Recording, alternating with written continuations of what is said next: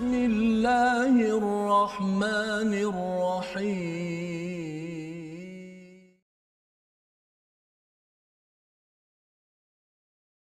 الرجيم يا أيها الناس قد جاءكم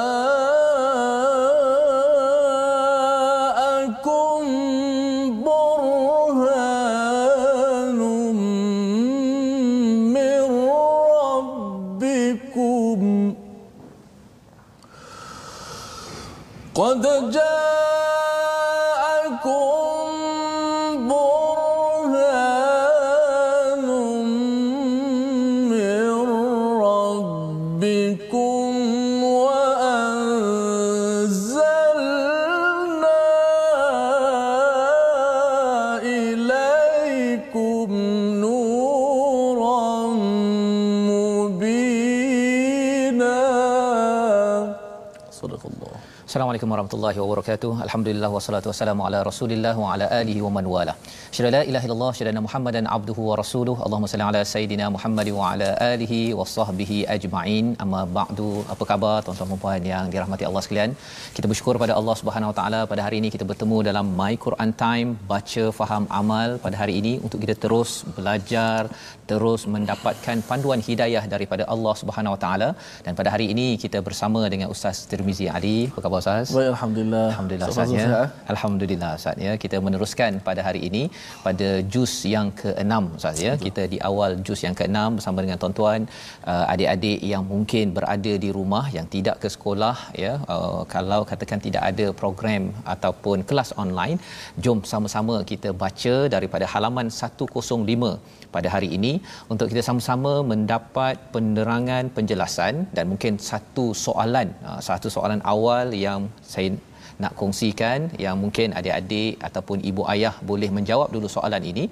Bila kita belajar nanti mungkin kita dah dapat jawapannya. Dan bagi tuan-tuan yang berada di Facebook boleh kongsikan dan cuba menjawab soalan awal ini. Iaitu soalannya ialah apakah nama nabi yang disebut dalam halaman 105 ini. Jadi mari sama-sama kita lihat jawapan A ialah Nabi Yusuf B Nabi Isa dan C Nabi Musa.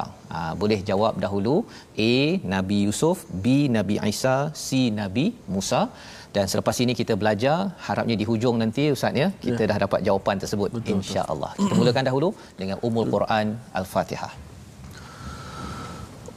أعوذ بالله من الشيطان الرجيم بسم الله الرحمن الرحيم. الحمد لله رب العالمين. الرحمن الرحيم. مالك يوم الدين. نعبد وإياك نستعين. اهدنا الصراط المستقيم. صراط الذين أنعمت عليهم غير المغضوب عليهم ولا الضالين.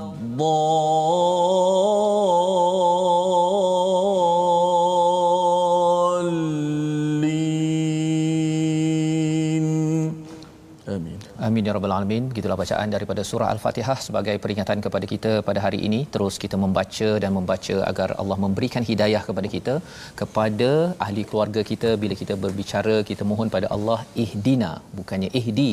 Ihdina itu maksudnya tunjukkanlah kami ya Allah, kami untuk orang-orang terdekat dengan kita, orang-orang yang pernah kita berjumpa dalam hidup, yang senarainya mungkin ada dalam telefon bimbit kita ataupun yang pernah kita lihat jumpa sebelum ini tapi sekarang ini bagi tuan-tuan mungkin berada di rumah tidak dapat jumpa dengan mereka masih lagi kita perlu berdoa memohon hidayah untuk saya untuk mereka ke jalan yang jalan yang lurus. Dan ini akan disentuh pada ayat 175 pada hari ini. Mari kita lihat sinopsis bagi halaman 105 Bermula daripada ayat 171 hingga ayat 173 kita akan mendengar peringatan daripada Allah Subhanahu Wa Taala kepada ahli kitab ya pandangan al-Quran terhadap keimanan ahli kitab kepada Al-Masih Isa bin Maryam ya putera kepada Maryam daripada ayat 171 hingga 173 yang boleh kita ambil pelajaran.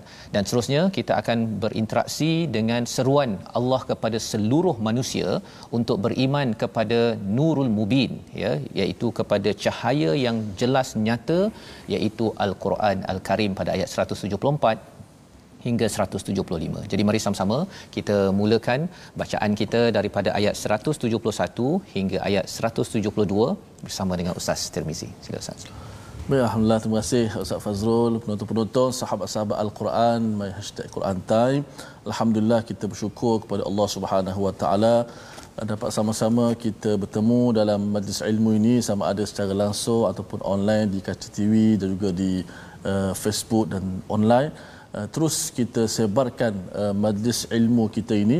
Mudah-mudahan uh, sesiapa sahaja yang mendengar dan yang menonton sedang menonton My Quran Time ini Allah Subhanahu Wa Taala berikan kebaikan kepadanya rahmat kepadanya insya-Allah. Baik alhamdulillah kita akan baca terlebih dahulu daripada ayat yang ke-171 dan 172 dua ayat. Dua ayat أعوذ بالله من الشيطان الرجيم. بسم الله الرحمن الرحيم. يا أهل الكتاب لا تغلوا في دينكم ولا تقولوا على الله إلا الحق. إنما المسيح عيسى بن مريم رسول الله وكلماته وكلمته ألقاها إلى مريم وروح منه. إنما المسيح عيسى بن مريم رسول الله وكلمته وكلمته ألقاها إلى مريم وروح منه. فآمنوا بالله ورسله ولا تقولوا ثلاثة. انتهوا خيرا لكم. إنما الله إله واحد. سبحانه أن يكون له ولد. له ما في السماوات وما في الأرض وكفى بالله وكيلا لن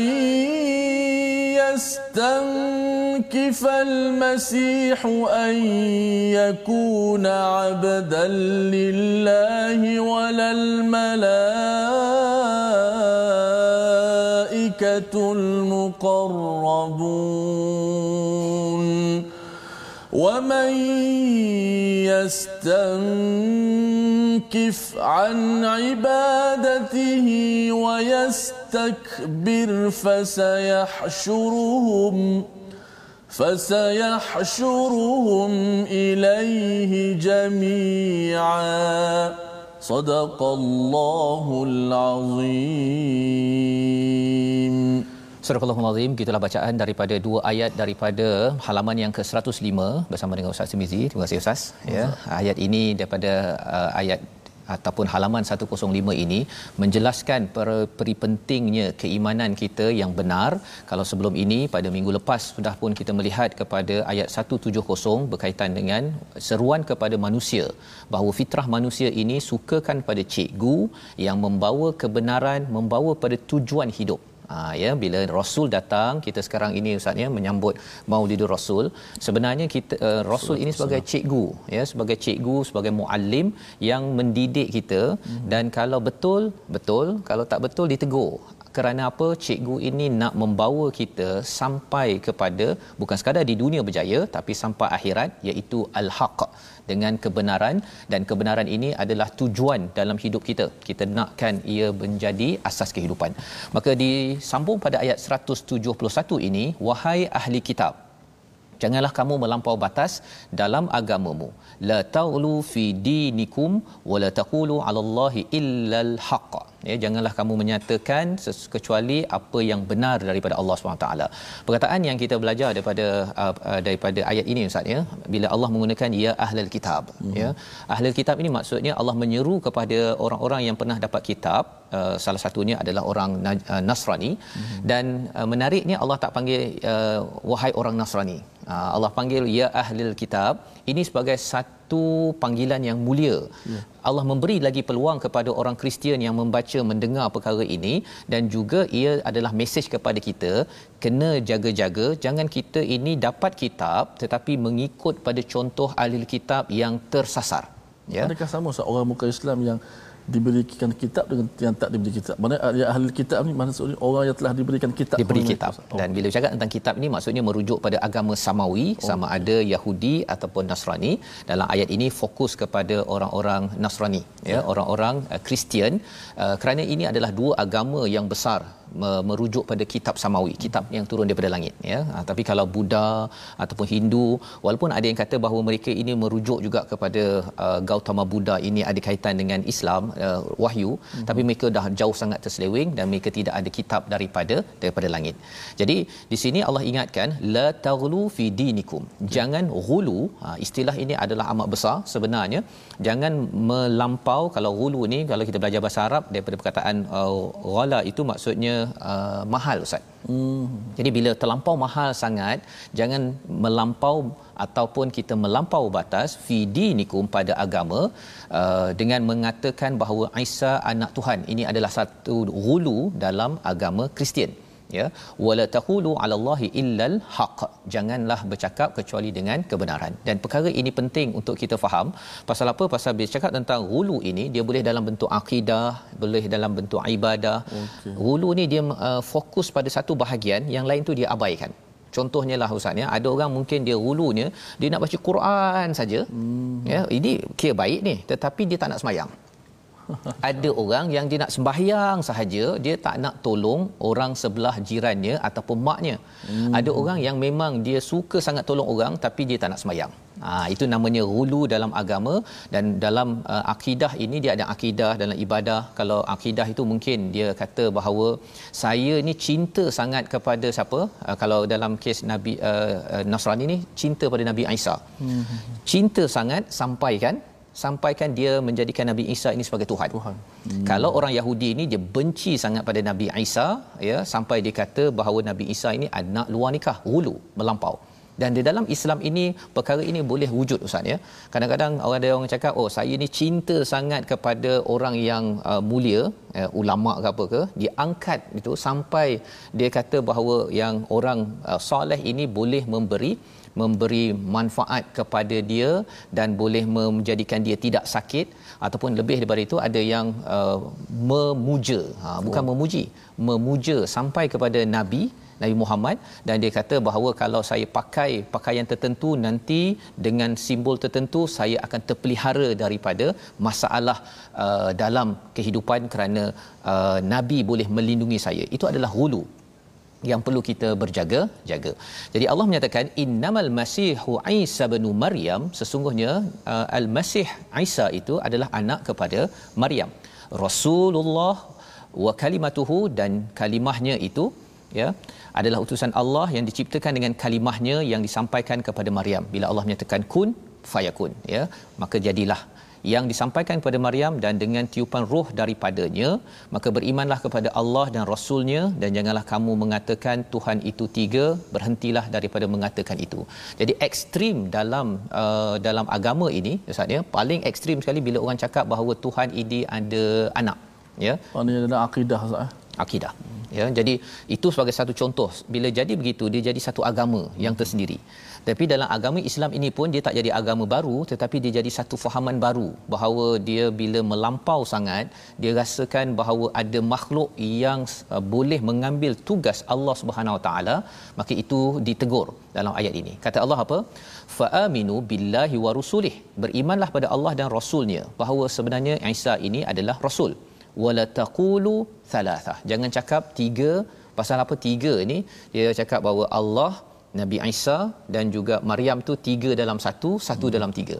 Dan Hamka dalam tafsirnya dia menyatakan uh, merujuk kepada Syekh Ibn Kathir dia kata uh, kalau kita ambil 10 orang Nasrani Kristian suruh beritahu pasal Tuhan dia akan bagi 11 pendapat. Oh, sampai begitu sekali Ustaz ya. Nak ceritanya bahawa mereka ini berbeza-beza pendapat tentang akidah pada pada Tuhan. Allah menyatakan apakah seruannya? Intahu huwa khairal lakum.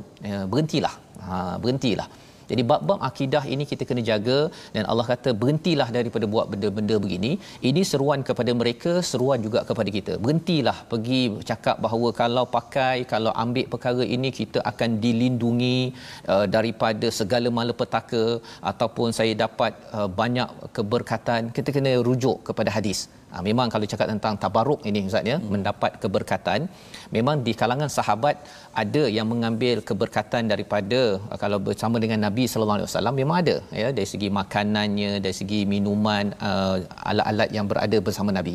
Tetapi kita kena ingat tabaruk itu ada kaitan juga dengan sumber barakah itu yang aslinya daripada Allah Subhanahu Wa Taala. Ya dan jangan dibuat, jangan dibuat-buat. Innamallahu ilahun wahid. Sesungguhnya Allah itu Esa subhanahu an yakuna lahu walad. Ya maha suci Allah daripada mengambil ataupun adanya anak. Hamka dia cerita Ustaz ya, bila ada orang Kristian cakap bahawa uh, Allah adalah bapa kepada Tuhan, Mm-hmm. Dia kata sebenarnya dalam ayat ini uh, lahu ma fis samawati wa ma fil ard. Sebenarnya semua yang ada di bumi ini ialah milik Allah. Jadi kalau kata bapa kepada manusia ataupun bapa Tuhan, mengapa tak cakap je bapa langit ke, kan? Bapa kepada debu ke, bapa pada pasir ke, semua perlu bapa juga kalau nak kata bapa. Mengapa hanya pada manusia sahaja yang diberikan? Jadi itu cara berfikir yang tidak betul. Wa kafa billahi wakila. Cukuplah Allah sebagai pelindung.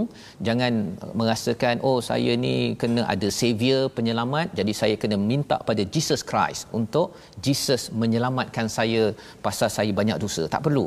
Kita kalau ada dosa ustaz ya terus sahaja direct kepada Allah. Tak payah nak bayar-bayar untuk bertaubat. Tidak ada ya. perantaraan ya. tak ada. Tidak ada perantaraan yang dibuat oleh orang-orang Kristian. Dan kita tidak mahu juga di kalangan orang Islam kita nak bertaubat kita kena pakai perantaraan.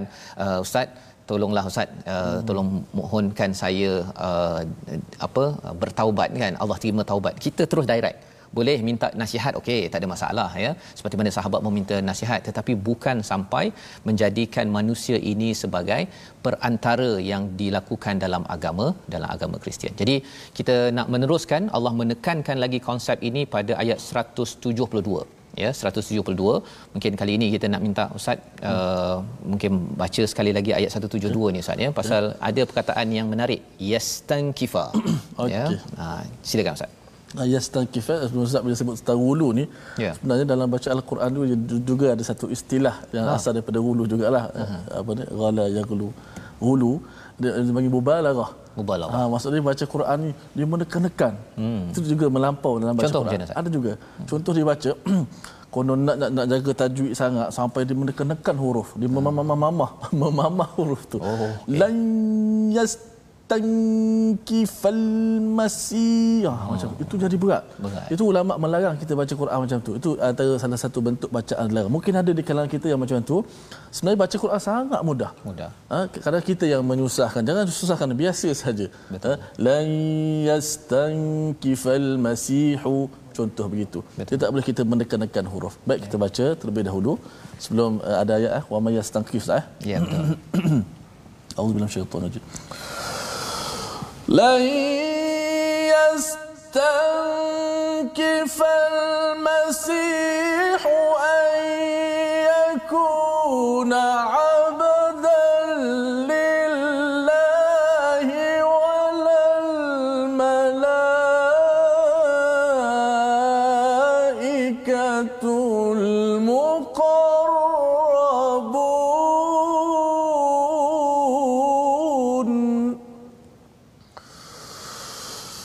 ومن يستنكف عن عبادته ويستكبر فسيحشرهم إليه جميعا. صدق الله العظيم.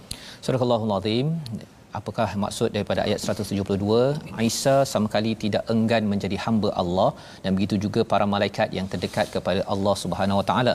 Dan barang siapa enggan menyembahnya dan menyombongkan diri maka Allah akan mengumpulkan mereka semua kepadanya. Jadi perkataan yang di sini lan yastankifa.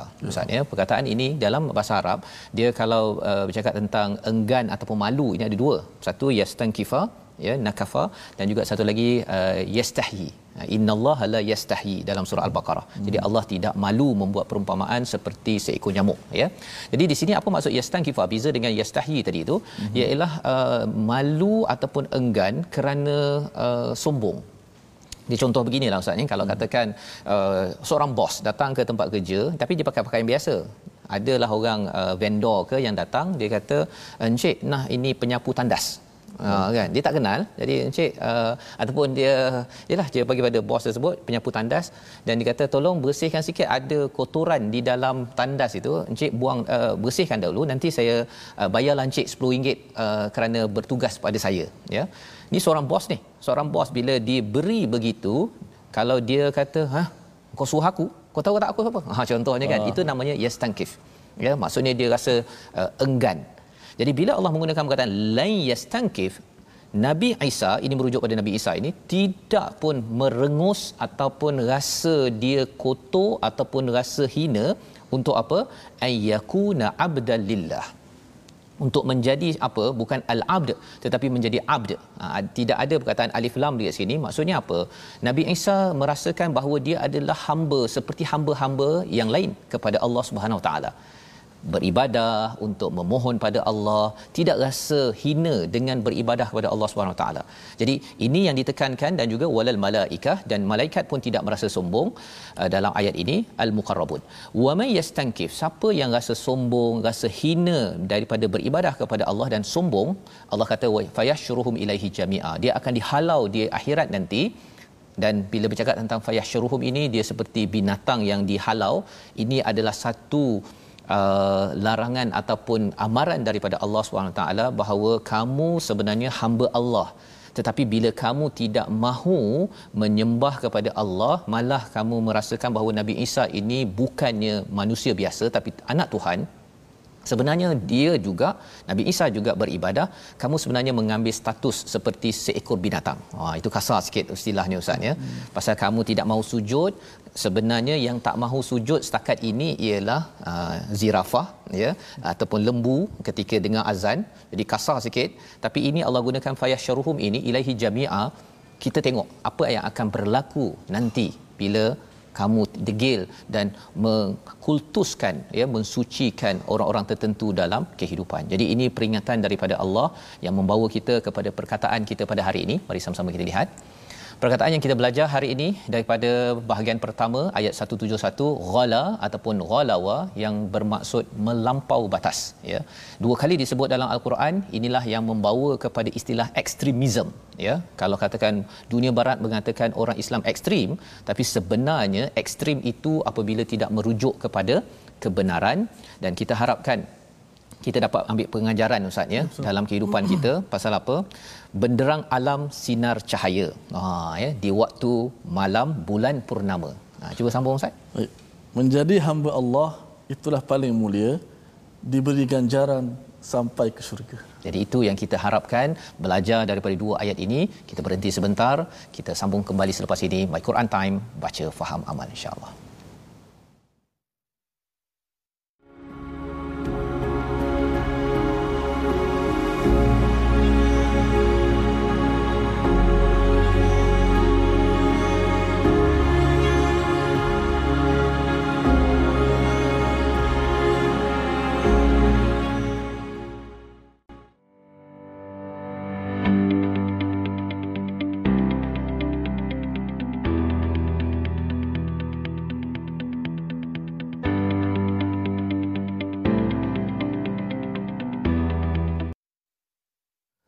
Jauhilah kita daripada bersikap hulu kerana ia akan membinasakan kita.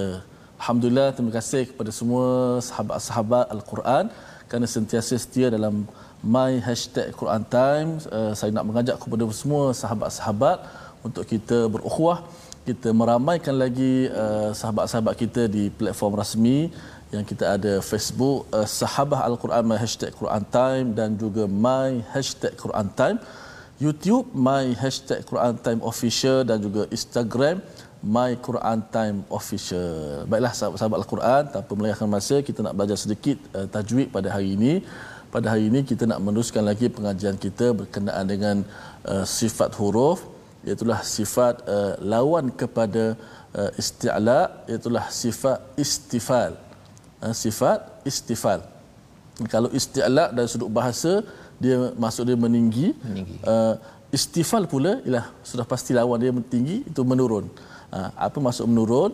Iaitulah istilahnya tidak terangkat pangkal lidah uh, ketika menyebut huruf-huruf istifal uh, tidak terangkat pangkal lidah. Huruf istifal kita dah belajar uh, isti'la kita dah belajar ada tujuh kan? Uh, lawan kepada istifal yang kita belajar hari ini. Isti'la ia ada tujuh. Khussa dartin quiz huruf ni bila kita sebut kha sa da ta za kha. Kan? Huruf tu akan meninggi bunyinya. Dia tak bunyi qaf tak bunyi ka. Dia bunyi qa tinggi. Lawan dia istifal yang kita sebut hari sifat hari ini. Iaitu uh, hurufnya menurun ataupun tidak terangkat pangkal lidah. Seperti kita sebut hamzah. A ba. Tidak ba ha, yang sebut wa fakihatan wa abba Allah. Ba. Sama macam sama dengan qaf pula. Kan? Sepatutnya ba biar beza. Kalau katakan bila huruf ba bertemu dengan huruf tinggi contoh. Uh, basata. Ba dengan si tu kena bunyi rendah. Eh, bukan rendah suara tu slow tidak. Uh, pangkal lidah kita tak terangkat menyebabkan huruf tu nipis. Ba sa ta kataan tu tiga huruf tu bunyi ni mesti beza ba dengan sit bunyi sama dari sudut istifal ataupun sifatnya uh, nipis Apabila sebut ta bunyi kena bunyi tinggi. Basata ataupun bisata. Tak boleh baca bisata. Bisata. Sin patutnya nipis tapi bunyi seakan-akan huruf ta. Ha, sebab tu sifat huruf bila kita dapat aplikasikan dalam bacaan, bacaan kita, kita akan bunyi sedap. Sebab sifat huruf tu yang menyebabkan bunyi tu akan jadi sedap. Betul. Ha, contoh uh, slide kedua, kita tengok slide kedua. Contoh pula ayat yang kita baca pada hari ini insya-Allah sekejap lagi fayu'adzibuhum 'adzaban alima. Ha, semua huruf tersebut tu semua tu huruf istifal. Tidak ada huruf yang tebal kat situ.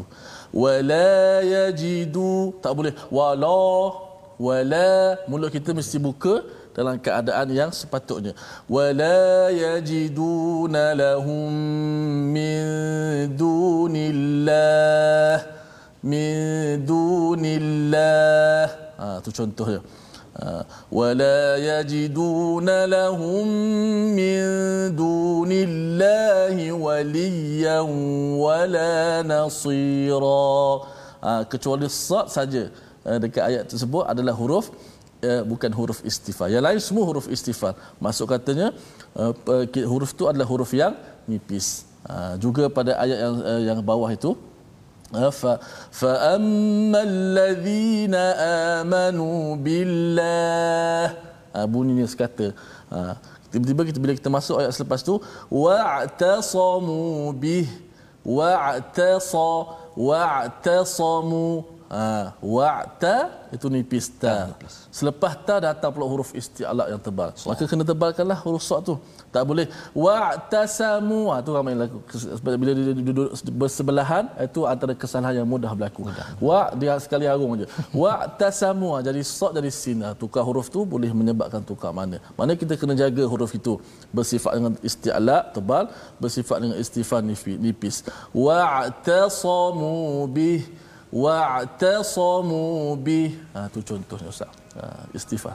Alhamdulillah. Terima kasih Ustaz ya. Jadi itu uh, istifal mm-hmm. ya berbanding dengan isti'la ya. Bila mm cakap istifal ni dia ada kaitan dengan asfala Ustaz ya. ya. Betul. Kita bincang sebelum ini tentang status mm manusia ini kalau tak ikut Quran dia jadi mm ke tempat yang paling rendah ya. ya. Tapi kalau katakan seseorang itu uh, ikut Quran mm dia akan diberikan ganjaran yang kita akan baca daripada ayat 173 hari ini. Jadi dalam masa kita membaca ini ada rakan kita uh, Puan Nur Hayati Ahmad ya dia kata dia menonton daripada ICU suaminya di ICU kita doakan ustaz ya uh, kepada semua sahabat al-Quran.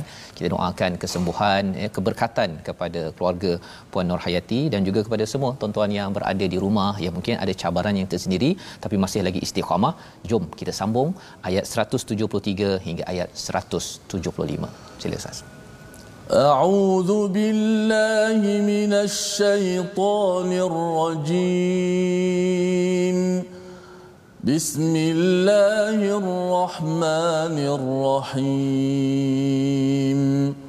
فأما الذين آمنوا وعملوا الصالحات فيوفيهم أجورهم فيوفيهم أجورهم ويزيدهم من فضله. وأما الذين استنكفوا واستكبروا فيعذبهم عذابا اليما. فيعذبهم عذابا أليما ولا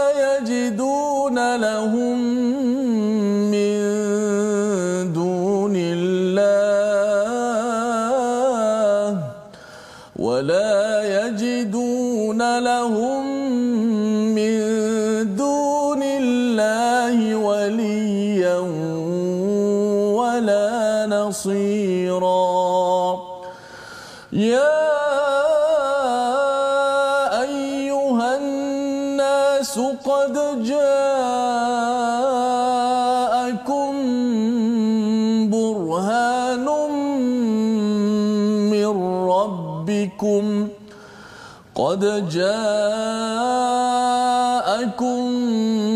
برهان من ربكم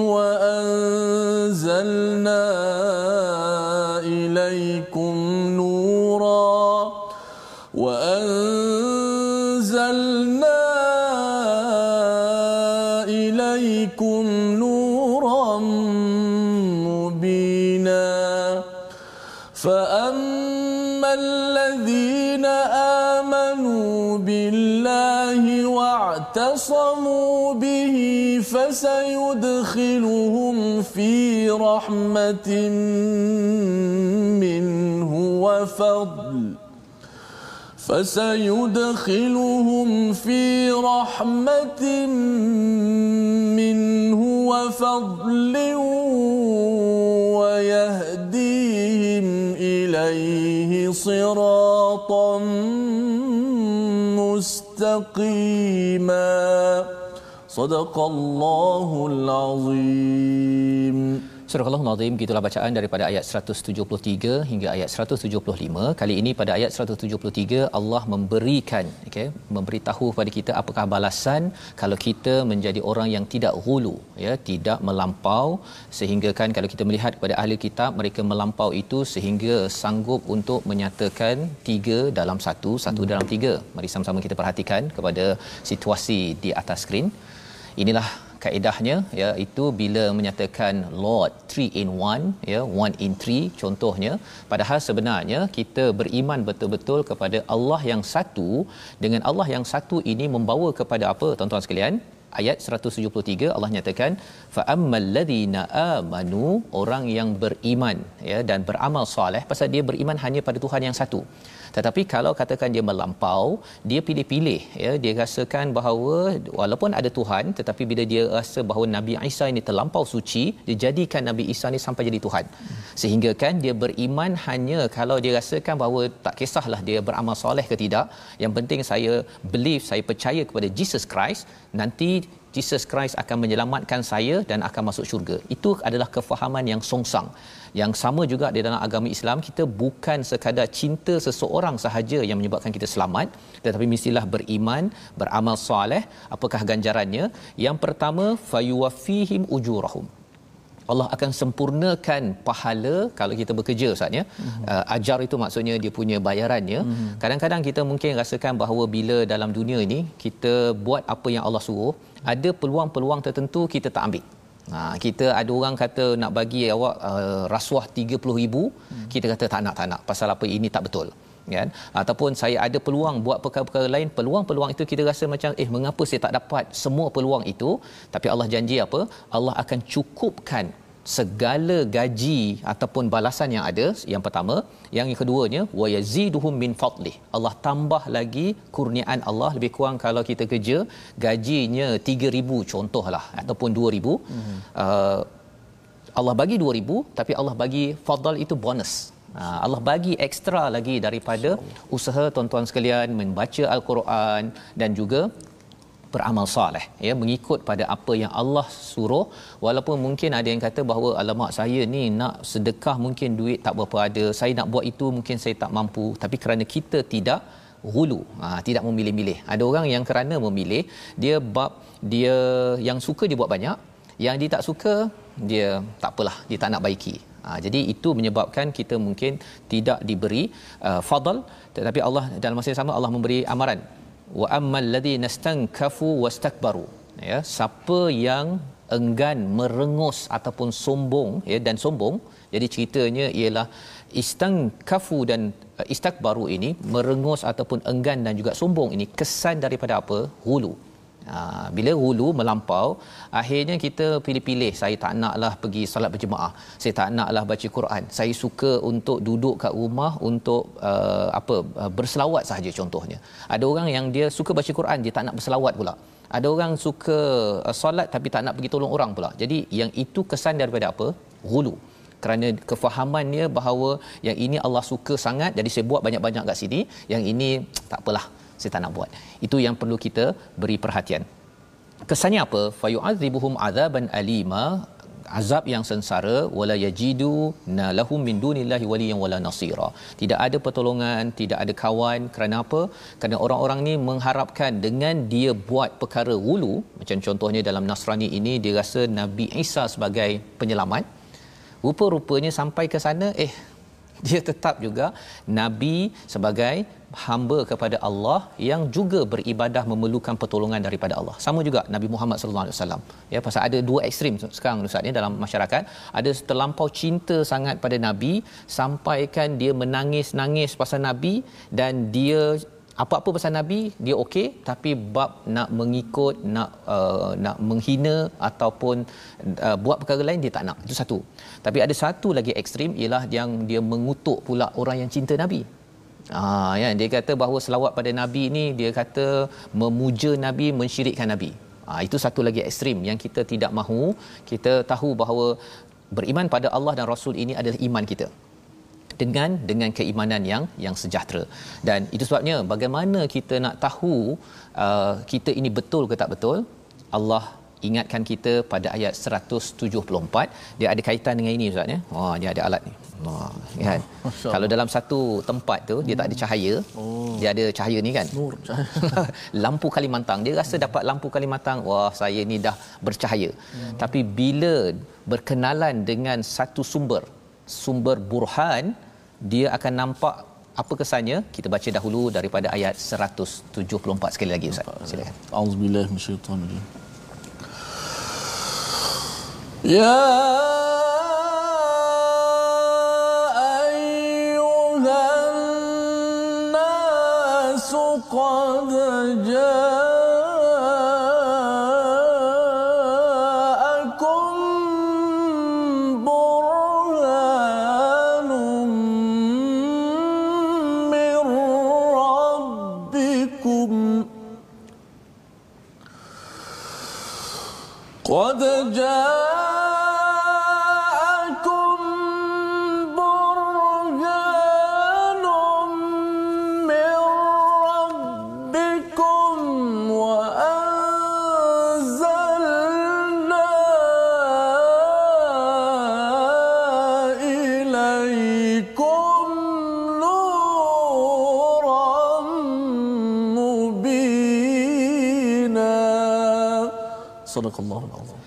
Wahai manusia, sesungguhnya telah sampai kepadamu bukti kebenaran daripada Tuhanmu, Muhammad, Nabi Muhammad dengan mukjizatnya dan telah kami turunkan kepadamu cahaya yang terang benderang iaitu Al-Quran. Ustaz ya. Jadi di sini Allah menggunakan perkataan burhanum mir rabbikum. Satu ialah Allah menyeru manusia. Mm-hmm. Sebelum ini dah panggil kepada orang beriman, orang munafik Allah bongkar tentang penyakit dalam hati yang kita harap kita terubat daripada perkara itu.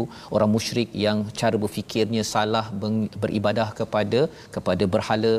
Kemudian ahli kitab yang menaik mendewa-dewakan makhluk bernama Nabi Isa uh, alaihi salam ya.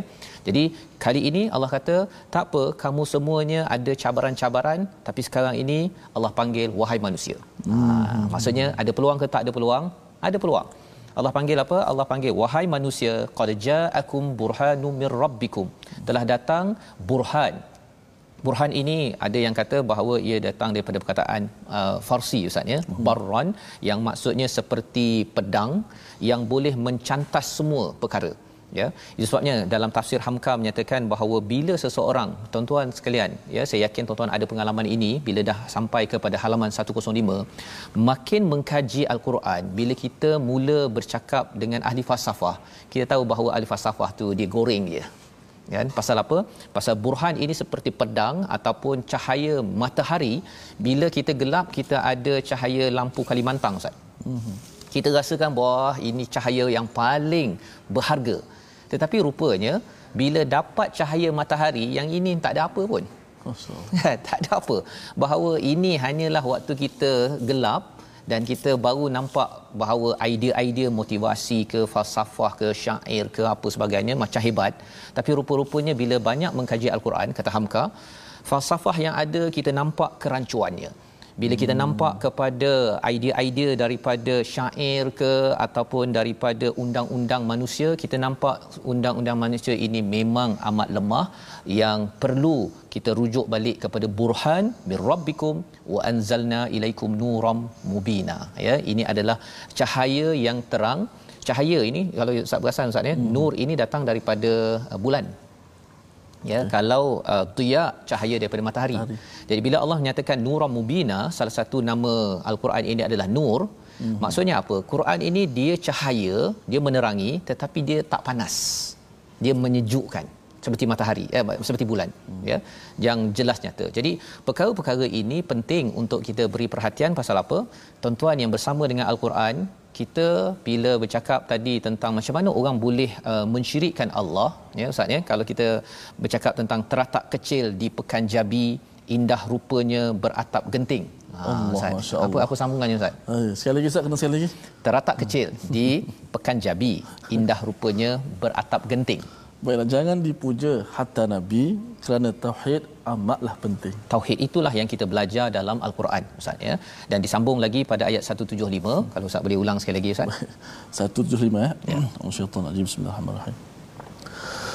فَأَمَّا الَّذِينَ amanu بِاللَّهِ بالله واعتصموا به فسيدخلهم في رحمة منه وفضل.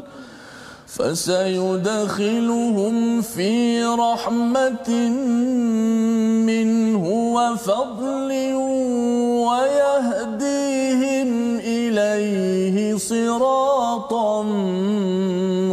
مستقيما sadaqallahul azim Adapun orang yang beriman pada Allah dan berpegang teguh kepada agamanya maka Allah akan memasukkan mereka ke dalam kasih sayang Allah dan kurniaan daripadanya dan menunjukkan mereka jalan yang lurus yang kita mohon setiap hari pada solat kita. Jadi ini adalah kesimpulan pada ayat 175 kita berada di hujung-hujung surah An-Nisa. Besok hmm. satu lagi ayat betul, ya sebelum masuk surah Maidah.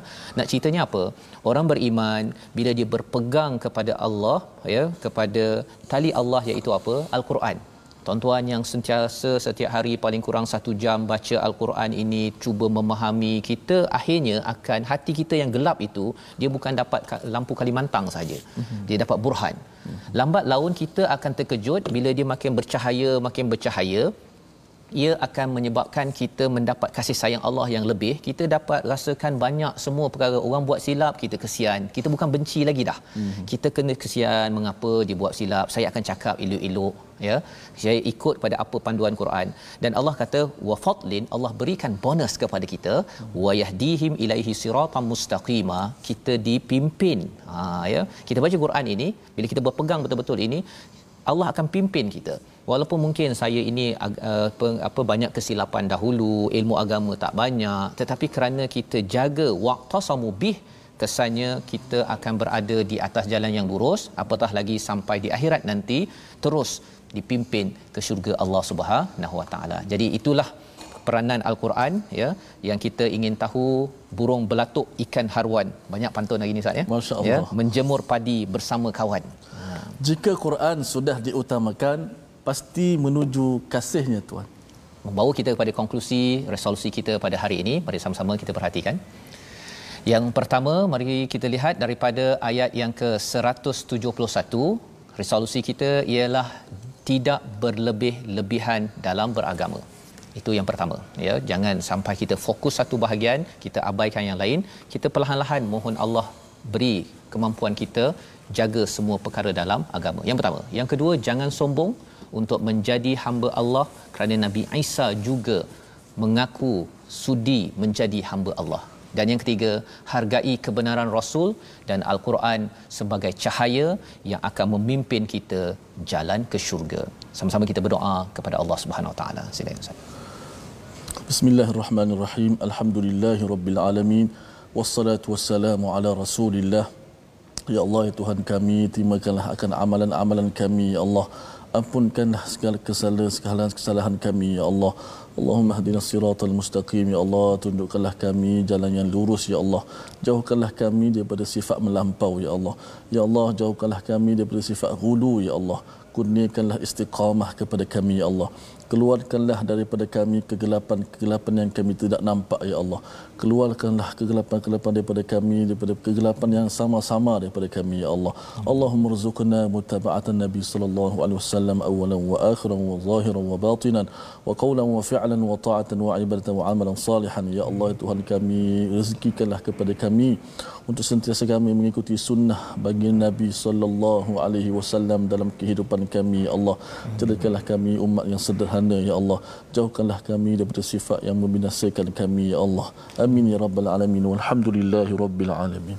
Amin ya rabbal alamin inilah doa yang kita minta pada Allah Ustaz ya. Agar Allah pimpin kita dengan komitmen kita. Waqtasamu bih ini Allah pasti akan memimpin diri tuan-tuan sekalian keluarga masyarakat. Kadang-kadang kita mungkin pening dengan apa yang berlaku di sekitar kita. Tetapi jangan bimbang. Kalau kita kempenkan kita terus bergerak mengajak orang kepada memegang berpegang pada al-Quran ini masyarakat tidak akan hulu tidak akan melampau. Kadang-kadang dia dulu hulu tapi bila dia baca Quran baru dia sedar eh ini tidak kena dalam hidup. Inilah kesedaran yang kita ingin bina dalam usaha kita tabung gerakan Al-Quran. Tuan-tuan yang berada di hadapan skrin sekarang dijemput. Ya, kalau tuan-tuan terus hari ini kalau belum lagi berinfak, terus mengambil peluang ini kerana ini adalah kesungguhan kita untuk mengajak masyarakat waqtasamu bih untuk berpegang kepada al-Quran. Kesannya ialah kadang-kadang kita nak tegur tak mampu tegur. Tegur nanti bergaduh dekat Facebook. Tetapi bila semua kembali pada Quran kembali pada ilmu daripada sunnah Nabi sallallahu alaihi wasallam ini akan mengubah masyarakat dan Allah akan pimpin kita semua tuan-tuan sekalian ke jalan yang yang lurus siratam mustaqim. Ha, jadi insya-Allah kita bertemu ulangan pada jam 5 petang, pada jam 10 malam dan juga 6 pagi. Rancangan ini dibawakan oleh Mufas yang sentiasa mendoakan tuan-tuan terus mendapat kasih sayang Allah, mendapat bonus sehingga sampai ke ke syurga. Jadi sama-sama kita share kalau tuan-tuan belum share lagi tadi, share di Facebook agar ramai hari ini yang dapat mengambil manfaat dan kita doakan agar Allah pimpin kita dalam meneruskan ya.